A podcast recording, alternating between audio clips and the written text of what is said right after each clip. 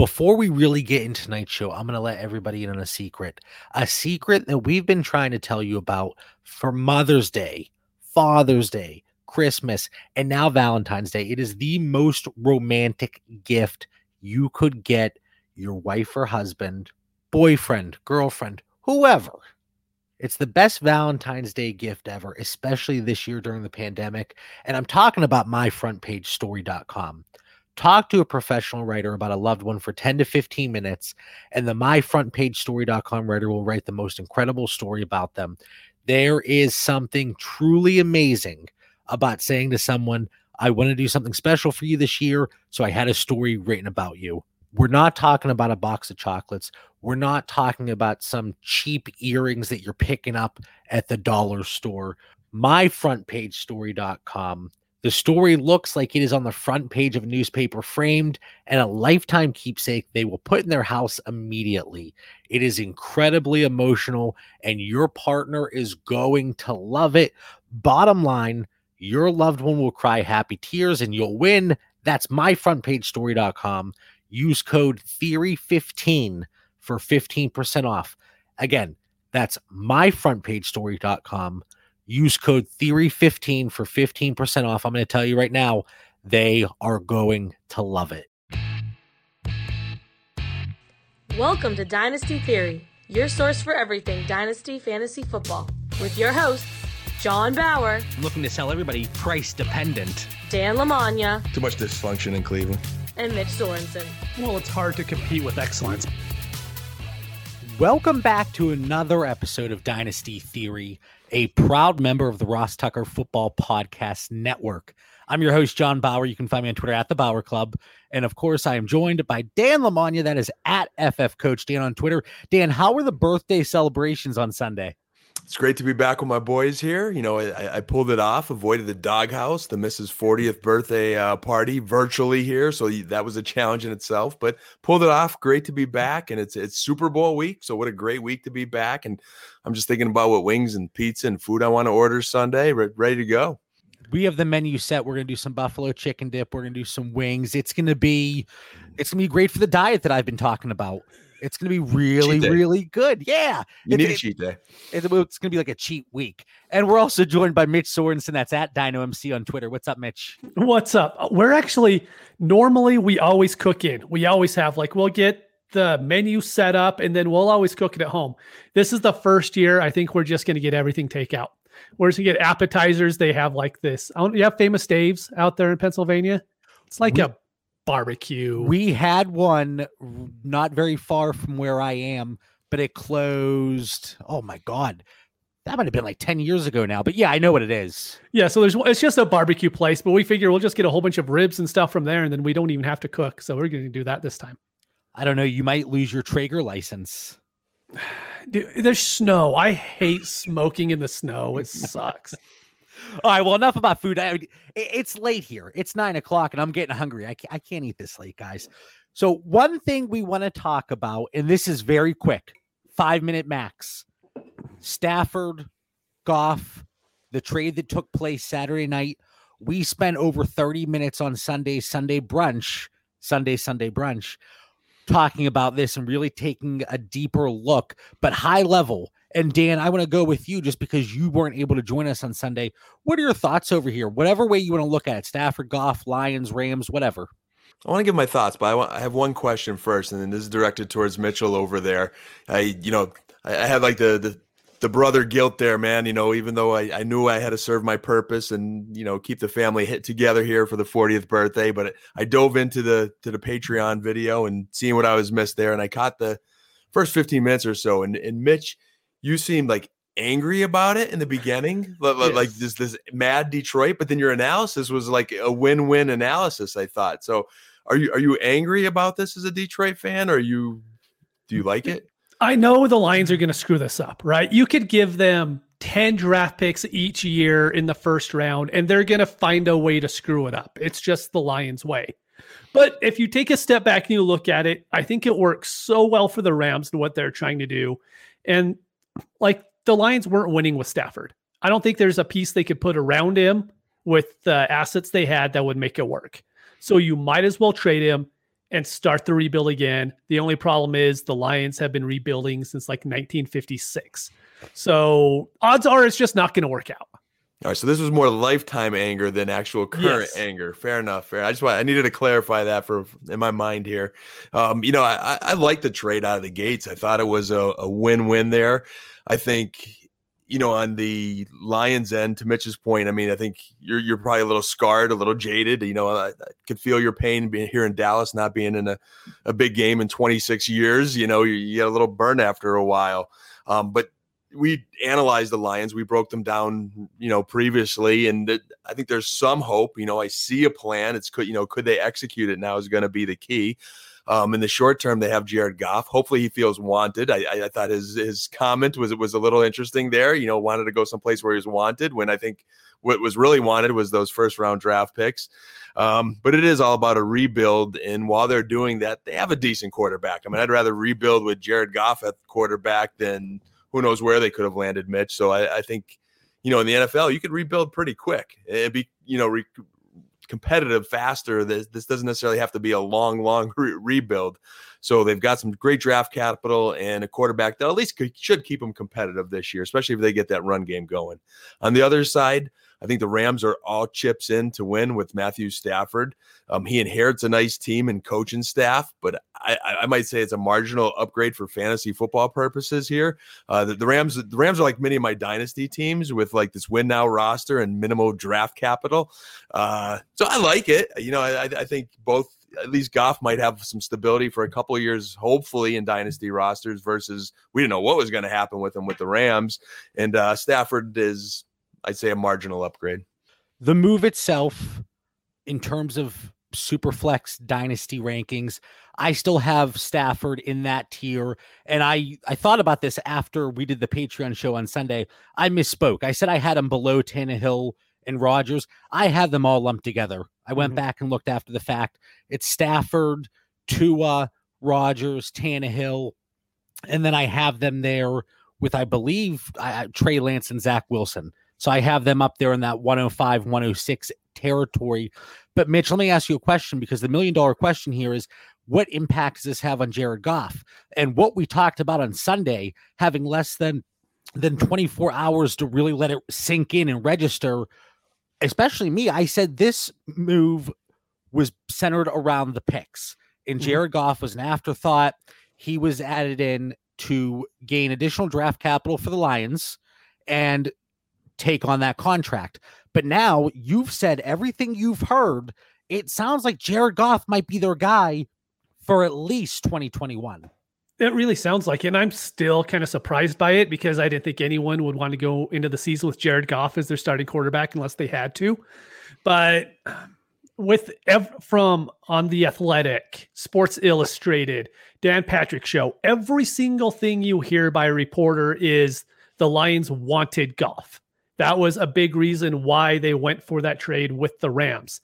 And so, as as surprising as it is, in the back of my head, you kind of wonder if that's what they're telling him, just so when they get into the draft, they have that seventh pick.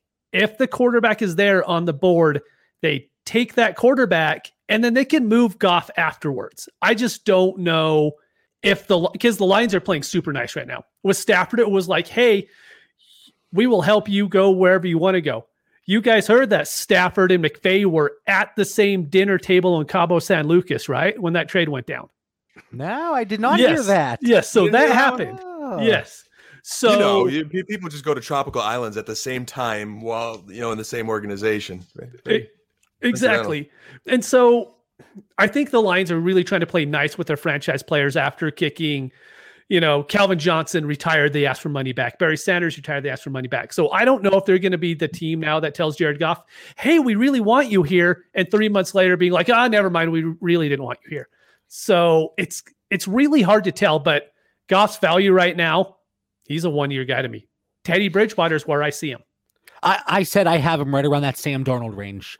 There are question marks, obviously, but due to his age, we could certainly see his value be being you know recouped there eventually. But again, for more detail and I would say in-depth analysis, Mhm. pretty much less than 24 hours, but less than 12 hours after the news broke, we kicked out over half an hour long discussion and conversation about that trade. So go back. It's on it's on uh, YouTube. It's on the Patreon for free to everybody for that episode. But you know, there's a lot more to to go off here. But we talked about Dan Campbell and the hiring there last week. Talked about Stafford and Goff on Sunday. I can't talk about them anymore. So we're going to move on here. And again, we're going to be talking about some of the coaching hires. And I said I was going to give this the Italian flair, right? So up first, uh, Nick Sirianni. I, I think that that's pretty. And I do the hand. Pretty good. I, hey, so Dan, because you're all giddy again, it's another coaching episode. Nick Sirianni, overall, what are your thoughts? And I know Mitch is just ready to go in on that press conference. So bad. Whew. This was a tough one, and as you know, I, I, do get giddy and excited to to preview head coaches, and then it was like the Philadelphia Eagles dropped on my lap here, and and, I just you know my disdain for the Eagles is well known, but to give our dynasty listeners, you know, I, I wanted to be non-biased, so I really dug in and try to like clear all that Philadelphia Eagles disdain out of my mindset here, and and just took a, a broad view, you know. I'm, I'm, i try to sell myself even on this. It's like, all right, hey, why is this a good hire? Why is the Eagles going to go in the right direction? And you know, here's a team that you know has been pretty loyal with their head coaches. You know, they had the Dick Vermeil era, the Coach Reid era. You know, they stuck with those guys and, and had some very good success. Doug Pederson kind of came out blazing a little bit. It was it was hot for a little while, and then somewhere after that Super Bowl win, man, that ship just sunk here. And then you think, okay, they realize Pederson's not the guy. Who could they bring in to fix this ship? And this wasn't really a splashy hire here. And it really, after all my studying and analysis, I feel like they've landed at like trying to find Frank Reich all over again and recapture that Super Bowl magic. And I'm just, I didn't, I felt very underwhelmed listening to his podcast. You know, when you, when you look at an NFL hire, you got the best of the best in the entire world to search for. And then they land at Nick Sirianni, who just doesn't really have that experience. And I, am concerned about the Eagles. Um, I heard on it was uh, the GM Shuffle with Mike Lombardi. He talked about how Coach Reich would prep him for this interview. And I thought about that. And it's like, you know, if if someone was to interview in Dynasty Theory and they knew us, it's like, hey, here's what John, Mitch, and Dan, you know, this this is everything you need to know about these guys, you know, and they come in and they wow us and they were really well prepared. I feel like this coach was well prepared for Jeffrey Lurie and what the Eagles were looking for. In his his press conference, Jeffrey Lurie was interesting, where he's saying, you know, they're looking for the best football leader moving forward, not a hot commodity. And this kind of feels like it might be a hot commodity there from the Colts. And he, he stated that the interview was only 33% of the de- decision. You know, so it's like 33% is the interview. That's when you get to know what this coach is. And I'm listening to his press quotes of being a passionate guy and my team must be accountable and smart. And I felt like he just read out of a book, guys. And, and I just, uh, I'm really concerned that how genuine he is and, you know, saying, Hey, I, Hey coach, have you evaluated the roster? What do you think of Carson Wentz or Jalen Hurts? Well, I didn't watch the film yet. I really don't know. I got to evaluate this entire roster. Did he? To me, now you're just giving us canned answers here, and you didn't even like. You're gonna tell me you didn't study the film to interview for the Philadelphia Eagles, so you could tell them what you think about Carson Wentz and Jalen Hurts. So I already don't trust the guy.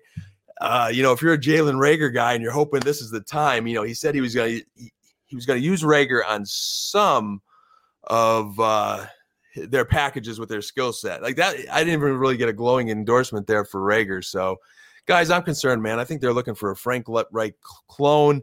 He doesn't have a lot of experience, and and I, I could overlook that experience. We're going to talk about the Chargers later. And to me, these were two night and day press conferences and coaching scenarios from here to the Eagles. Before I turn it over to Mitch, because I'm going to kick back and mm-hmm. relax, I think, while Mitch goes off there are a few things I want to say. And Dan, you talked about it a little bit. Doug Pederson, Frank Reich was his OC. Frank Reich goes to Indianapolis. Nick Sirianni is Frank Reich's OC. Sirianni goes back to the, the well, goes to the Eagles. It's just a big circle within that Doug Pederson tree, which really threw me for a loop. But like you said, clearly he was prepped for that interview. So at that point, I got to start to question was he just spewing BS that he knew Lurie wanted to hear? Be- and I could see I could see that. And, and you know, I'm thinking, hey, am I over like analyzing this press conference and digging too deep into these words? But you know, I, Jeffrey Lurie just saying, you know, you know, trust being the big requisite. And of the last five years, we want that culture back. And I just didn't get anything there to feel other than Frank Reich. And Coach Sirianni just he mentioned Frank Reich a lot. Unfortunately, Frank Reich's not coming with him in, in this job. Uh, so I, I, think he's in trouble, man. And it's still concerned. I mean, it's kind of what we see in Dallas whenever Jerry Jones brings these coaches in, the the puppet master, right? He he's really yeah, you have a head coach by name, but there's other things going on above him. So one thing I want to say, because I would be very upset with myself if I didn't go over this, but looking at the way the positions were used in the passing game. So the Philadelphia Eagles in 2020, 60% pass rate, 16% target share to running backs, 28% target share to tight ends. None of that really surprises us. If if you watch any of the Eagles, Sirianni, again, three years in Indianapolis, three years, three years. 52% and 54% pass rate just over the last two years. 25% target share to the running backs last year. So an uptick there from what we saw in Philadelphia. And then 26, 27, and 21% for the tight end target share. So, for my thought, my expectation for what we're going to see here in 2021, based on this very small sample size. So, I'm not saying it can't stray one way or the other, but running back usage in the passing game, potentially an uptick. And then what we're going to see from the tight ends, I think the overall target share might come down, but hopefully for Dallas Goedert's sake, Zach Ertz is not a Philadelphia Eagle. And I love Zach Ertz, but for Dallas Goedert, for his stock, I, I hope that changes. All right, Mitch, the floor is yours. You're making it like I hate this guy, and I really don't. like I don't really hate him, but I, know, I got all this build up here, and you're going to be like, no, it wasn't that bad. Well, no, the problem was with the press conference, right? There was a lot of people on Twitter that were like, hey, you know, it was his first time. I have a hard time speaking in public, so I'm not going to hate on him for it. But it's not our jobs, it's not our day jobs to be a leader of men and to be able to talk to the media and do it eloquently and so you could deliver your message to your fans. If you can't do that, that's a huge strike against you, in my opinion, already. I mean, you could be as nervous as you want, but I don't want a head coach of an NFL franchise to be nervous talking on Skype. It's not even like he was in a room with people, he was talking to a computer at that point. And so that was my first big thing. And then when you look at the Eagles, I think there's two franchises right now that the whole franchise is an issue, and it's the Eagles and it's the Texans. And so you're going to want a culture change coming in. I don't see how you could have a culture change when you're just bringing in someone else who's just a repeat of what you just had. I don't. Jeff, Jeffrey Lurie said he wanted to continue the culture, Mitch, of the last I, five years. I don't understand it. And then, just like Dan was saying, every question he was asked, it was just coach speak. This was him saying, I don't want to give a competitive advantage without saying it, but he repeated the same things 50 times during the press conference. And while I know we can't always listen, you know, press conferences, it's your first time to sell yourself to the team. If you can't do that on your first one, I don't see how this is going to work when you're four and six, you know, going into week 11. And then the team's like, yeah, dude, I'm not going to listen to you at this point. I'm giving him the benefit of the doubt clearly more than Mitch and clearly more than most people on Twitter with the fact that he stumbled his way through that press conference. He did. He he he struggled. And I said I, I put out a tweet and kind of joking about it, but a serious situation. I said when I was a freshman in college, clearly the same thing. John Bauer fr- John Bauer freshman public speaking class at Robert Morris University in in Moon Township, Pennsylvania, and Nick Sirianni, the head coach of the Philadelphia Eagles, same thing. But I said I, I had to give a speech, two speeches in the first class. The first one I got a 40% on. I was absolutely horrendous, touching my face the whole time, um, um, um, p- going back and forth. Awful. I didn't show up for the second speech. I said seriously. I took a zero. I said I'm not coming back. That was, and we had to we had to videotape ourselves. And I am trying to find that VHS. It's on a VHS because I would love to go back and watch it. But again, I'm giving him the benefit of the doubt a little bit but I, I know the situation. He's not in a freshman year public speaking course. I just felt he was in over his head, you know. And I even watched the he did a one on one interview with one of the Eagles because I, I, was just looking for more. I was like, is it you know, is it, who is this guy?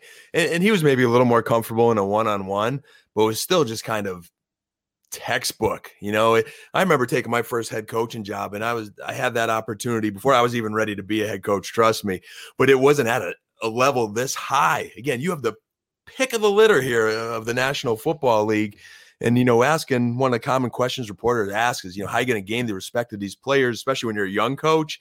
And he just kept going back to, well, I think I said it before. My five core values. I mean, again, just verbatim canned answers, and uh, I'm a little concerned with the Eagles management, and that's where they landed and wanted to adapt that culture. It could be a very long three years, you know, if they extend the leash for him a little bit. Mitch, Hopefully not, though. I mean, wish him the best.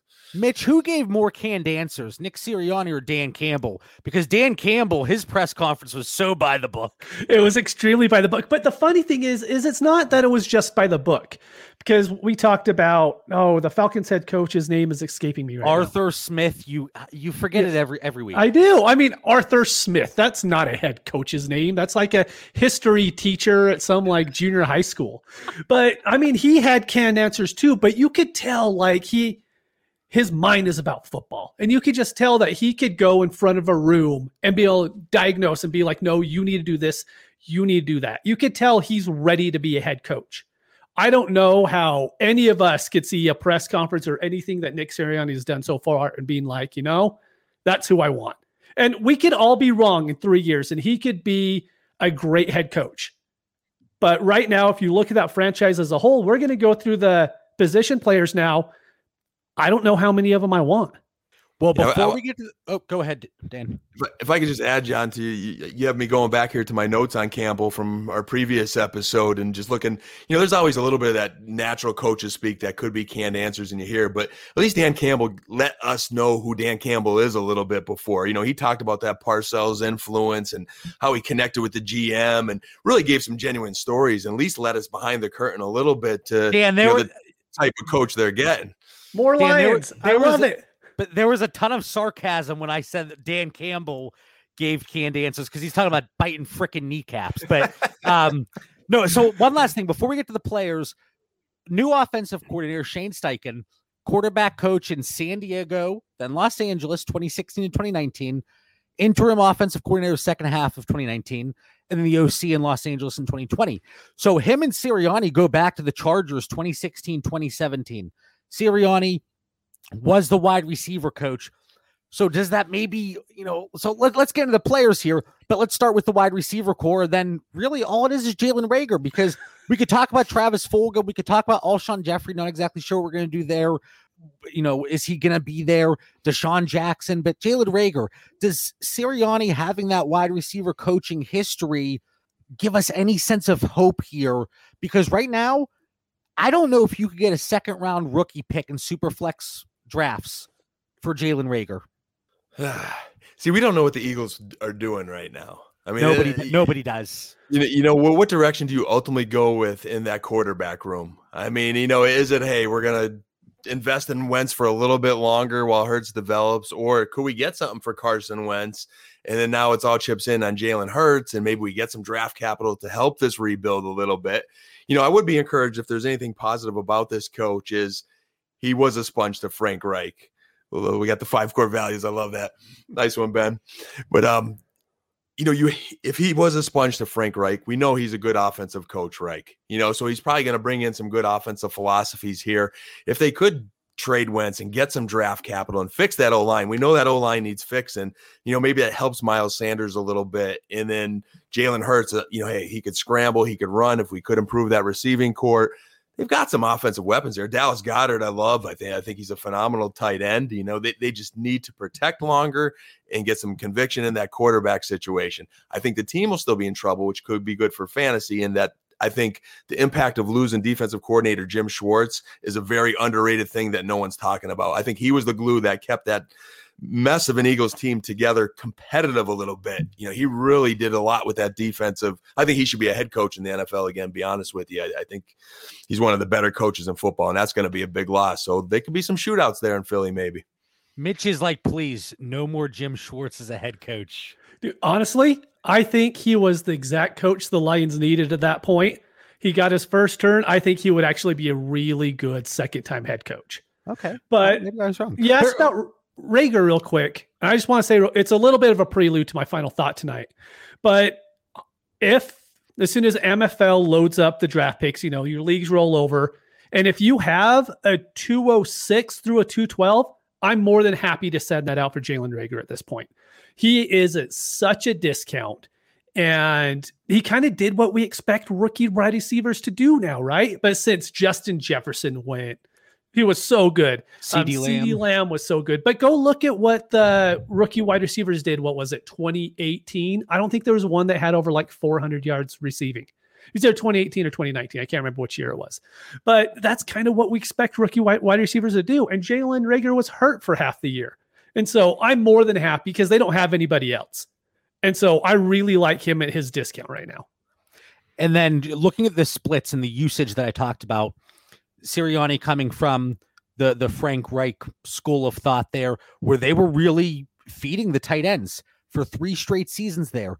And then obviously we saw it in Philadelphia, but Dallas Goedert, I think we're going to see heavy usage. And I think he's one guy that could really propel himself into that next tier. So I have him, you know, after maybe five tight ends, hmm. solidly behind five, but he could get up there. I would say just behind the the Kittle, the Waller, and the the Travis Kelce. But then again, Shane Steichen, quarterback coach for the Chargers, Sirianni. We saw what they did with running backs in the passing game. You have two minds coming together that had a pretty similar philosophy. Either Miles Sanders or Boston Scott. I think they're going to start to see an uptick in the passing game. I can definitely see it. My worry is running back by committee. I mean, the Colts running back by committee, no matter how good Jonathan Taylor was, the Eagles kind of have been. Deuce Staley is gone, and he was the guy pushing for Miles Sanders. The Chargers have been a running back by committee for how long now? Since they had LaDainian Tomlinson, probably. I, I don't know. No, Mel, Melvin Gordon, he got a majority of the workload when he was there. Kind of. Yeah, he did. He got a lot of workload. You're right. And then Ekeler only oh, Ekeler No. only didn't get it because of injury last year. He never really got the bell cow workload. Like Ekeler never got the 80% workload that you want. I don't know. So for me, it sounds like you're pivoting off of Miles Sanders, Oh, if yeah. possible. Yes. I think this is an opportunity to, to I'm out. acquire. No, I think it's an opportunity to acquire personally at his current value.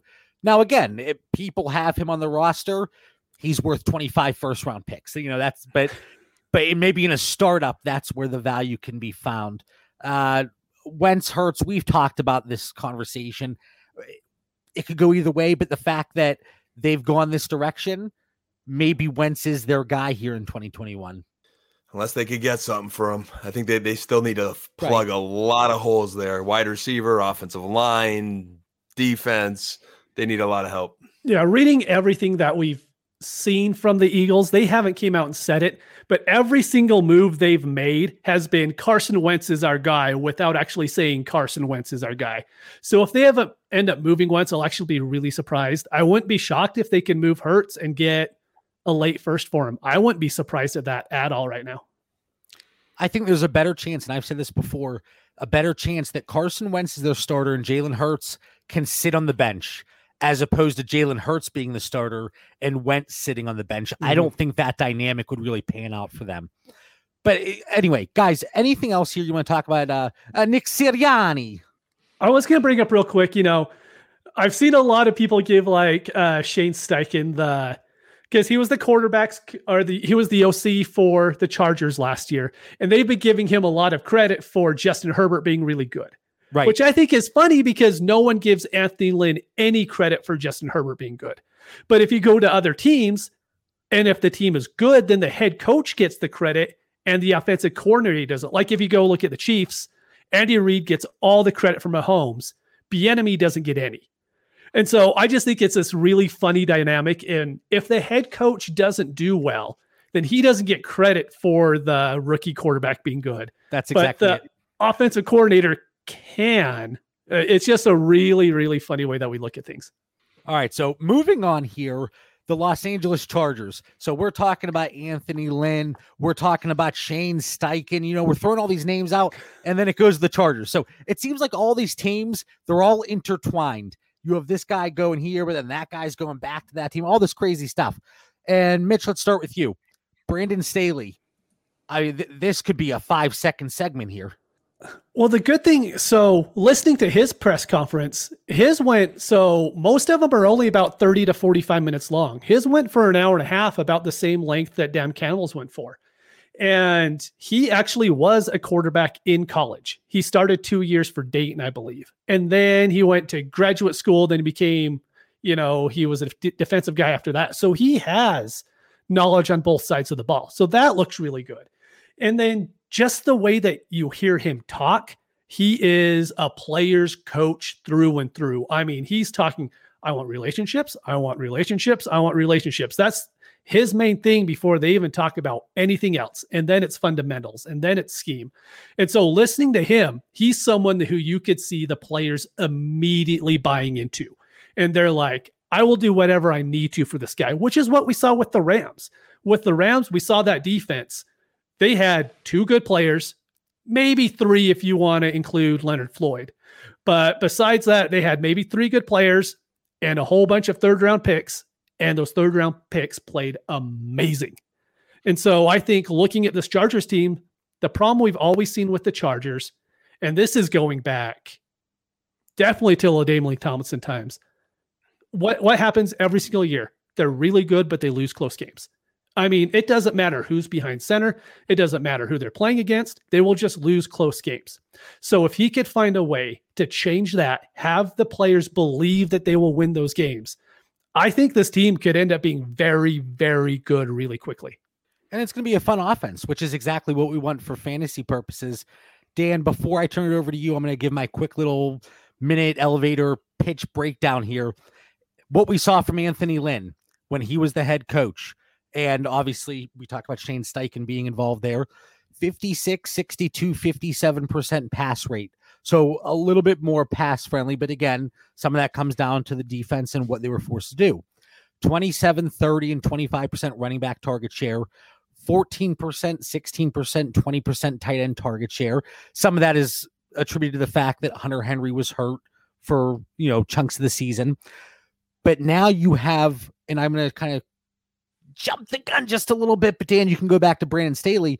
But Joe Lombardi coming in as the OC in, oh, wow, we got to go way back, guys. And this is Detroit Lions 2014, 2015. 26%, 27% running back target share, 13%, 16% target share for tight ends, 69% and 60% pass rate. So if we can take any of that away, hopefully a slight uptick in the passing rate. You don't think so? You, can take so? it away. I'll I'll get into my Joe Lombardi thing after this. I do no, not no. think he's going to be a good offensive coordinator again. I, just, I, hey, I don't see I'm it ju- happening. I'm just throwing the facts out. I know. I'm, I know. There is no agenda here. It is just showing what was done. And again, this is years ago, especially after 2020. Everything feels like 100 years ago, but it was 2014, 2015. So some time has passed. But I did jump the gun, and Dan's like, JB, I want to talk about Coach Staley. Oh, I want to talk about it all, JB. I am loving the lightning bolts, man. I am loving the lightning bolts. And, and, Lombardi's the wild card, and I do look forward to mm-hmm. us working our way back to that and, and diving in there because that is my one big question mark. But the Chargers, to me, right now, you know, we look, we go back a year. You know, we're doing these team previews a year ago, and there were certain teams that we saw as potentially trending up. You know, it, the, the, the Raiders were growing a little bit, the Browns, the Dolphins, like they were doing those things that we saw. Hey, they're going in a in a positive direction. The Carolina Panthers, um, you know, so we're watching those organizations carefully, and it's the same thing for me with the Chargers. Now, here's an organization that's had their challenges throughout the years. All right, they're they're 0 1 in Super Bowls. The Philip Rivers era came out empty. You know, they've really, other than Marty Schottenheimer, this team hasn't found that magic wand. But you know, Mitch mentions the you know Campbell interview. This interview is an hour and some minutes. That's because there was some meat to it, man. Like mm-hmm. these owners and GMs and coaches, they are so well thought out and calculated where that's kind of telling me how we're separating from the Philadelphia Eagles, where it was just lacking substance on so many levels from the top down. The president of football operations, John Spanos, man, like he he's he got me pumped up out of the gate, talking about looking for a coach with vision on all three phases of the game, not just the best coordinator. Talking about having no bias going into this, which I thought was really interesting. Everything I've learned in my professional career, and I've been well trained on the interview process and, and screening candidates and looking for fit. I'm listening to these guys talk, him and GM Tom Telesco, and it, it was like verbatim. Like these guys are studying, and I think they're really determined to get it right. And in the last few years, Chargers have had some good rosters. You you said it, JB. They they are competitive, they're close, they're winning games, and they just something just kind of falls apart. But I think they're starting to figure it out, man. Tom Telesco says, you know, they were looking for, you know, success. They noted the Steelers hiring three coaches in their histories, all in the age of age 30s. And they mentioned Tomlin being the, you know, his example and spending Tony Dungy spending six weeks with him and saying, this guy is going to be a very successful head coach. And they were realistic. They says, you know, we're not comparing him to Coach Tomlin, but there are similarities. And I saw it. And Brandon Staley, man, he is right out of that Sean McVay mold. We all love McVay. He goes into that press conference just like McVay does if you guys were the the reporters right now, he'd be answering your questions. And, and, yes, John, first name basis. Yep, Mitch, that's a good question, Mitch. Like the respect level and putting mm-hmm. people on a first name basis, like you could tell how sharp and smart this guy was. Overcame cancer, great story. You know, he's been under McVay, he's been under Vic Fangio. So he's got a little bit of a coaching tree there, which is good. Played quarterback in college, which is really nice. Uh, I like the p- fact that he came from a JUCO, Hutchinson College. Uh, you know, I work at Lackawanna College. We're one of the best JUCOs on the East Coast. If you travel out west, Kansas, Hutchinson is a perennial powerhouse JUCO. So he came from a real awesome JUCO where Cordarrelle Patterson was, and some really talented dudes, man, that come there because football is their life. And he just, you know, he goes to be a GA at Tennessee, and just he's got that coaching pedigree and path that you really do believe he was meant for this moment. And um, he was, you know, he Sirianni, he's like, hey, I'm looking for good coaches. And Staley's like, no, I'm looking for great coaches. But you just see all the differences in, in, what they're doing. And I really do believe this guy's meant to be a head coach, very intelligent, very well researched by the organization. And that will take me back to Mitchell and Lombardi. That was the only thing that I was a little bit underwhelmed with. It's like of all the coaches and offensive coordinators you could bring in, you, you bring in a guy that had one stint with the Lions and it wasn't that great of a stint.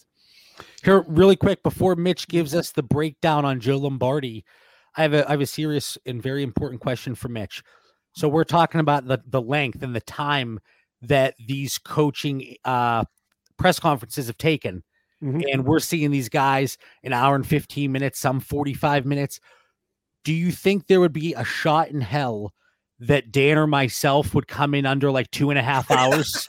Oh no, that see, that's the thing is like they'll do 30 minutes of them just talking at first before they even get to the question and answer portion of it. You guys would go for a good solid three and three and a half, and then the questions would start flowing in. It would be like it would be like, uh, we got a break here before questions. It's dinner time. All right, Mitch, Joe Lombardi, you, you know, again, as I'm going through what we've seen historically mm-hmm. in his short stint wedged in between the quarterback coach for New Orleans 2009 to 13, back again 16 to 2020.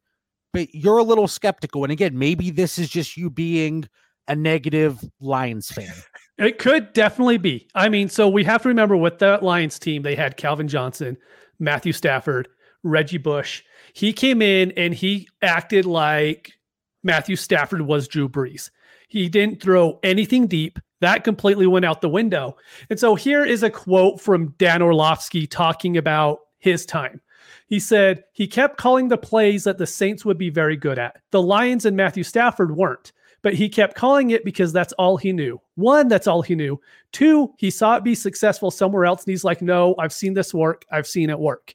He lasted a year and a half under Jim Caldwell. Anyone who knows Jim Caldwell Jim Caldwell is like a guy who will keep you on for as long as humanly possible until it's like, look, this just isn't working out anymore. And so my biggest worry is you see Justin Herbert, a guy who can make any throw, who has an arm that's borderline as close to Stafford. I mean, really close. He's extremely athletic. I'm very, very worried that Lombardi's going to come in, try to do the same things that Brees did, and he's not going to push the ball down the field. Then all of a sudden, Mike Williams is going to be useless. Keenan Allen will be a god. You know, Austin Ekeler will be amazing. But if they play it 20, 25 yards down the field, it's going to absolutely kill Justin Herbert's upside. And that's my biggest worry with this is seeing what happened in the past. Hopefully he's learned and he's changed his ways. But I don't know when someone's a system offensive coordinator, usually they stay with that system. Nobody wants to hear Mitch say he's worried about Justin Herbert, especially me, who's been pulling that trigger mid first in mm-hmm. Superflex startups this year. I don't want to hear that garbage, Mitch. I'm sorry. I'm sorry. I, I think we'll be okay, JB. I think, you know, the concern is, you know, his trajectory might be stunted a little bit if this Lombardi you know, doesn't come out of the gates great and, and learn from his past experience. What I'm hoping, Mitch, is you know he's one of those coaches that did learn from his mistakes. I mean, I, I think for Sean Payton to take him back and be Drew Brees quarterback coach for mm-hmm. the last you know four years after a previous stint, he has to be doing something right. And then I think the supervision of Coach um, I'm still learning these names here. Staley, I got to get used to this. Coach, a new name. We like that. Um, hopefully, Coach Staley having that offensive background as well, being a quarterback in the past, was hey, no, we need to run it this way and uh, provide some checks and balances for that Chargers offense to just take off. I can see that happening too. I actually think within two or three years, Brandon Staley might be looked at as a better coach than the one who plays in the same stadium that he's going to be playing in each week. It's a nice short move for him. That, that's ideal. He just has to move down the hallway. exactly. He's down one floor. Right. We don't really again, Brandon Staley so much unknown. Joe Lombardi, yeah, he's been in the league as a quarterbacks coach, but that two year stint, well, one and a half year stint mm-hmm. as the Lions offensive coordinator, that was many moons ago. So I don't even really know if we're going to break down Herbert, Ekeler, Keenan Allen, Mike Williams, Hunter Henry is a free agent, so we don't really know what they're going to do at the tight end position. They have the 13th overall pick, so there's plenty of directions they could go there. But I just think if we were going to strictly look at the usage, and I know that's obviously a bulletproof plan, right? Yes, so it's, it, yes. right. It's going to be flawed a little bit, of course, but that's all we have to go off of. So my thought would be Austin Ekeler still heavily involved in the passing game. Oh yeah, yeah. I, I don't see that changing. Tight end, who's the tight end going to be? If they're bringing back Antonio Gates for another season, I, that guy, I feel like he's retired 10 times and comes back. But then that target share is going to be diminished. And then we'll see how the overall pass rate looks. But I think things could look fairly similar in terms of a usage standpoint. What's very good, JB, is unlike Philadelphia, who we, who we previously talked about, this coach and staff, Coach Staley and Coach Lombardi, did watch the film on these guys and spoke very highly. One yes. about their franchise quarterback, two about Ekeler. Lombardi was comparing him to all the running backs, like the Darren Sproles that he's coached before. So he already envisions a role for him. And they were very excited, I think, about Keenan Allen and Mike Williams. I can't recall if they mentioned Hunter Henry or not. Maybe not mm-hmm. because he is a free agent. So they're they're smart. You know, they've they've done their homework on their team. So good signs for this Chargers offense. How could I forget about the darling, the Twitter darling, Donald yes. Parham? I'm sorry, Owen. He mentioned that in the chat. Yes, the the tight end still on the roster. Donald Parham. We'll see if he has a role here. I know a lot of people have him stashed in deeper tight end premium leagues, looking for for him to hit. My biggest thing with this coaching staff: just do not ruin Justin Herbert. Please. that that's all I want. Don't ruin him. I think everything else. Keenan Allen, all systems go. Austin Ekeler, all systems go. And Dan, I love the fact that you brought up Darren Sproles, somebody that Joe Lombardi was able to be involved with throughout, uh, you know, in in his past.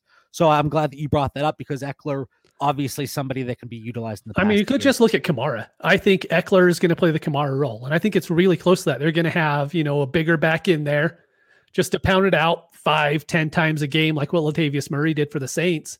But I think Ekeler is going to be amazing this year because you're going to get the age discount. We know that's going to happen now in Dynasty. And so if you can get any sort of discount on him at all, I think that's a great move to make. Yeah, Lombardi did mention Ekeler, uh, Kamara as well. Like he, I think there was three running backs. I forget the third one. It was Sproles, Kamara. There was another, you know, shifty back that did a little bit of everything. So they emphasize him. Great sign. As long as he gets that target share, which we, you know, that disappeared at times last year. Some of it with Tyrod Taylor, quarterback, but we just want to see that continue. And before we get to our final thoughts, Mitch, have you done a complete 180 last off season? I don't want anything to do with Austin Ekeler, but you're okay with him now? I didn't want him because of Tyrod Taylor. We went over this. I know it's dynasty, but I thought Tyler, Taylor wouldn't get like his lung punctured by the by the doctors in Los Angeles. That was my fault. I should have foreseen that because Anthony Lynn was going to play Tyrod Taylor all season if he could. Uh, so, Listen, yeah, if Tyrod Taylor's lung being punctured wasn't in your forecast for 2020, I don't know if you even pay attention to football. My but anyway, I think that's some good analysis there on Nick Sirianni and uh, Brandon Staley talking about the offensive coordinators coming in. Again, all brand new first time head coaches. Yeah, some uh, interim head coaching experience along the way, just in general for these seven new head coaches. But next week, Dan, it is going to be our grand finale of our coaching carousel series. And we're going to be going over who do we got? Texans, Jets, Jacksonville. Jacksonville. Okay. So we'll be able to dive into that a little bit. That's a lot of dysfunction. A lot of dysfunction. That's going to be the word of the night. A lot of dysfunction. But you know where there's not going to be dysfunction? Final thoughts. In Dan's final thoughts, no dysfunction, Dan. First, I'm excited about Mitch's final thoughts tonight. Not only does he have final thoughts, but he gave us a prelude to them earlier. That is rare. So I'm looking forward to that. My final thoughts is, is I am ready now to take that next step in the dynasty season here. Senior Bowl pass, Hula Bowl pass. Keep an eye out for more NFL draft content that's going to be released in upcoming weeks. And uh, dive into some rankings. So I'm excited to watch some film and, and get there, but not until the Chiefs edge out the Buccaneers in overtime to to, to win the Super Bowl. And I, think Mahomes uh, takes it back to back. So I'm excited. I don't care who wins. I hope it's exciting. I hope it's high scoring, and I hope it's close. Besides that, I don't care. Mitch, what are your final thoughts? So mine's just um, after the Super Bowl is when my fantasy league will roll over or be able to roll over to the 21 season. So I would actually recommend anybody who's in one of those leagues right now, don't bother trading for draft picks for the next week.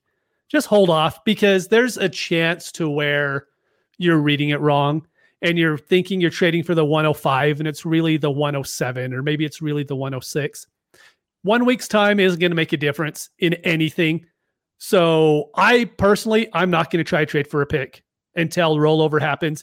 I see what that pick says exactly on MFL because there's been a lot of times to where I've seen commissioners put the message board up and then they'll throw out the draft picks and then someone be like, no, that's not right. And they won't say anything until after the rollover happens. So the commissioner has to go back in and fix everything. So I'm just saying, just let the rollover go through, then start trading for draft picks. Uh, it's funny you brought that up. Late last week in the Patreon Discord chat, we were talking about Josh Jacobs and 104, 105, 106. Could we land that? So I said, kind of as an experiment, what I typically do when we have a conversation like that, I go out and I blast a ton of offers like that. And in one league, it's not a safe league or anything like that. All the draft picks are on a spreadsheet. They were correct on the spreadsheet, but it had the name of the team that had it and then the name of the team that currently has it. Mm-hmm. And I looked at the wrong column. So I sent an offer out of Josh Jacobs for what I thought was the 104. It was the 109. The manager did not respond to it. I revoked it. He sends me a message and says, Hey, John, uh, you know, I just saw you revoke the offer. If you want it, I'm still good. Josh Jacobs for the 109. And I said, Whoa, whoa, whoa, whoa, whoa. What do you mean the 109? That's awesome. I said, No, no, it's the 104. So I went back and looked. Lo and behold, it was the 109. So that is actually a very good little tidbit. You know, a lot of leagues they have it posted and it, it's automated, and you know, a lot of the safe leagues, I would say those are fairly trustworthy. But these one-off leagues, some of it even user error, which in that case it was. So be very careful. And I like that. Just wait for the leagues to roll over. We want to thank everybody for tuning in. Follow the show on Twitter and Instagram at Dynasty Theory FF. If you enjoy the show and are looking for exclusive bonus content, come over to patreon.com backslash dynasty dynasty dynasty theory stay safe be kind to each other enjoy the super bowl and have a fantastic night see everybody